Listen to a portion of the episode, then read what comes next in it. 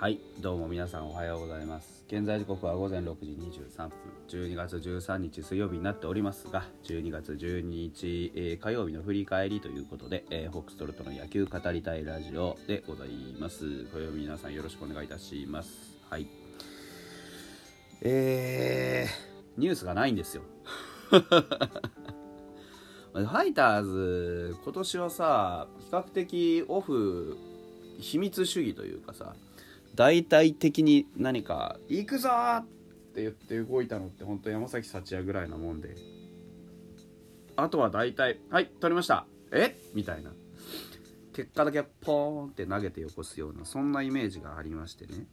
でしかもさその戦力外とかも今年は全然手出さなかったし。ね、だからあのー、本当に選手がイベントに出ましたと。あのちょっとあのトークショーやってますとかさ。なんかそういうのばっかり流れてきて。でなんか補強だとか遺跡だとかがもう一段落したような感じになってるんですよね。まあなんか仕方が仕方がないというかまあ別にそれはそれでいいことなんですけど。なんかこうねあの話題を探しながらということで。本当だったらあのドラフトのドラフト選手をねあの話続きやりたいんですけどちょっとね分析する時間がなくて。そうなんですよ。うん。だもんでちょっとあのなかなか難しいんですけど。えっ、ー、とえー、現役ドラフトでね、えー、日本ハムに来てくれることになった元ソフトバンクの水谷君のまああのちゃんとした紹介をしてなかったなと思って。でちょっとそれをね、えー、やってみたいなというふうに思ってます、えー、元にする記事はですね、えーと、12月8日の記事ですね、えー、8日の日刊スポーツの記事ですね、えー、現役ドラフト日本ハム入りロマン砲水谷俊スケール感感じさせてくれる野手だというふうに木田 GM が言ってるよということです。で、えー、ソフトバンクからの水谷俊外野手。22歳身長は193センチ。体重99キロというスケール感たっぷりの大型スラッガー候補と。プロ5年間で1軍は未出場。ながら強肩強打俊足が特徴の未完の大器だと。でお父さんがナイジェリアの方でミドルネームジェシーということでまた J の系譜が。なんか J ばっかり集めてんじゃねえかって言ってたよね。誰かがね。ツイッターの上にいました。えっ、ー、ともちろんその野村もそうですしね。ね。はい。なんか J が集まってきてるよというような話です。で、えー、日本ハムの移籍が決まって水谷は PayPay ドームで取材に応じたと、えー、現役ドラフトの日ってことは分かっていたので電話いただいた時はそこまで動揺はなかったかなと思いますと。すぐに気持ちを切り替えたまだ1軍で出たことがない。まずはそこをスタートラインにしたいです。自分の名前をチームの首脳陣の方やファンの方々に売っていけたらと前を向いたと。で、えー、万波が1 9 2センチ9 6キロなんですよ。で水谷君が193センチ99キロでガタイだけ見れば万波よりガチッとしてるってわけですよね、うん、強肩強打に加えて 50m6 秒と。俊足で身体能力の高さというのも共通点だあんなにそんな足が速いかどうかわかんないですけどね。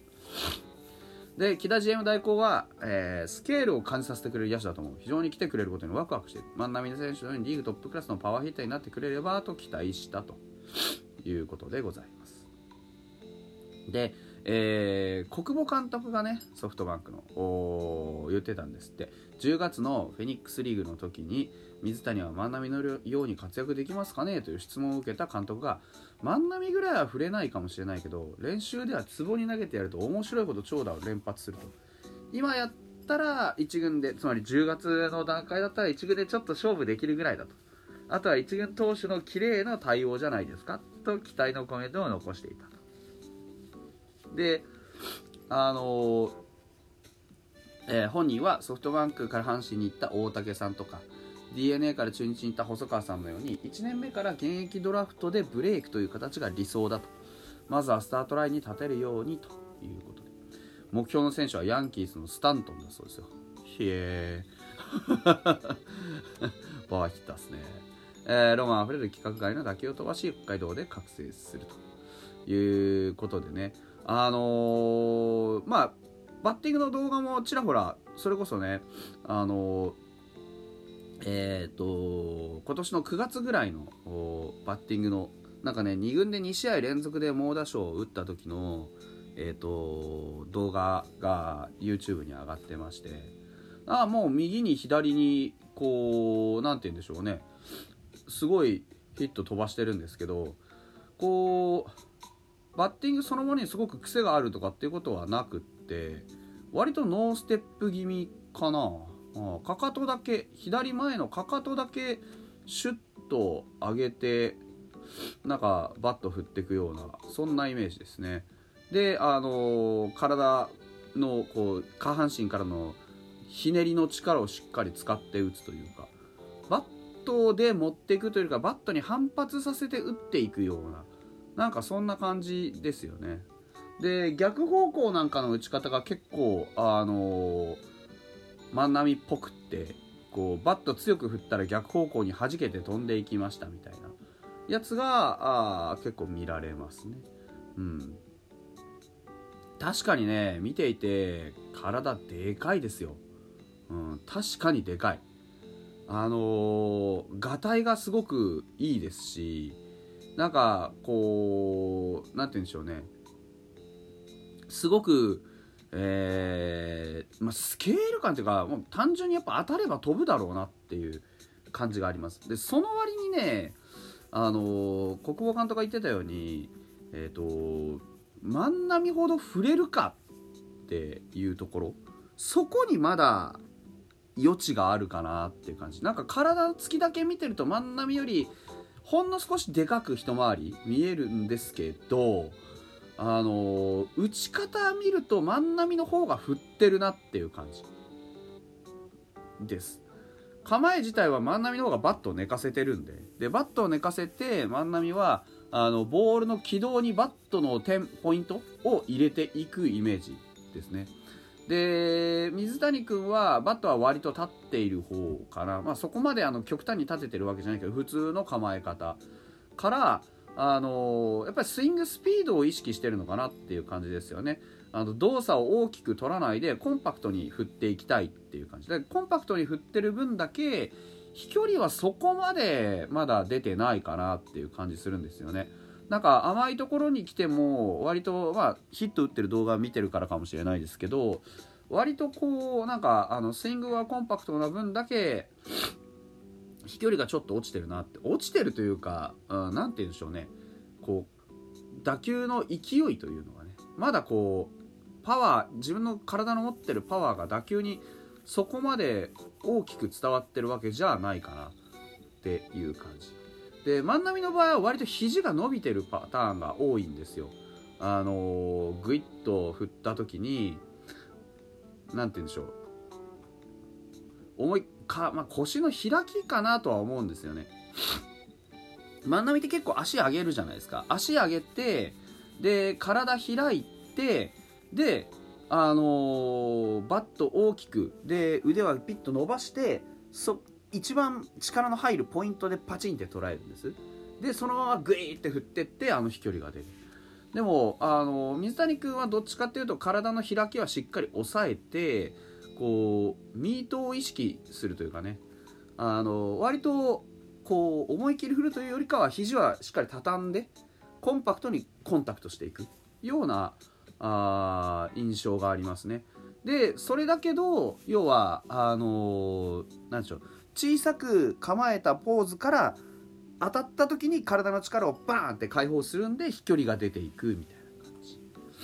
まだこう万波のようなパワーヒッターとしての打ち方はしてないかなっていう感じがしますね。うん。まだまだちょっとそのどういうねこうまあなんて言うんでしょう。成長するかっていうところで言うともう少しあの体大きく使えないとダメかなっていう気はします。ダメっていうのはあのいい悪いのねそういうダメじゃなくてもう一歩ひらこう万波のあのー、万波の域に達するってあえて言っちゃいますけど万波の域に達するためにはドンとあのでかくないとダメですね、うん、そのスイングとか万波ってなんでこんなんであのー、飛ぶんだろうみたいな打球よくあるじゃないですか。あれってのは万波が常にやはり一番最大出力の出るスポットポイントであの打とうとしているからなんですよね。なんですけど水谷君はどっちかというとまだあの捉え方が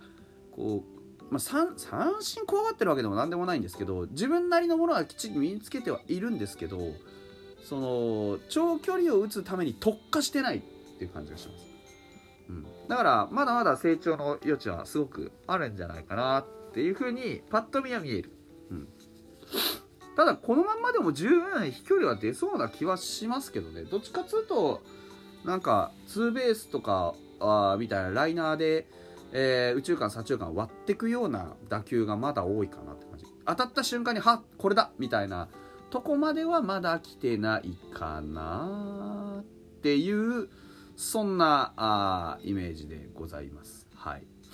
要はね、えー、まだまだ素材型というようなイメージがあるかなっていう感じ。はい。まあ、そんな感じで水谷君来てくれるの非常に楽しみにしてます。あの、万波2世なんてね、えー、まあ、同年代だから2世も何もないと思うんですけどね、ぜひね、水谷俊ここにありというのを見せつけてほしいなというふうに思います。それではまた。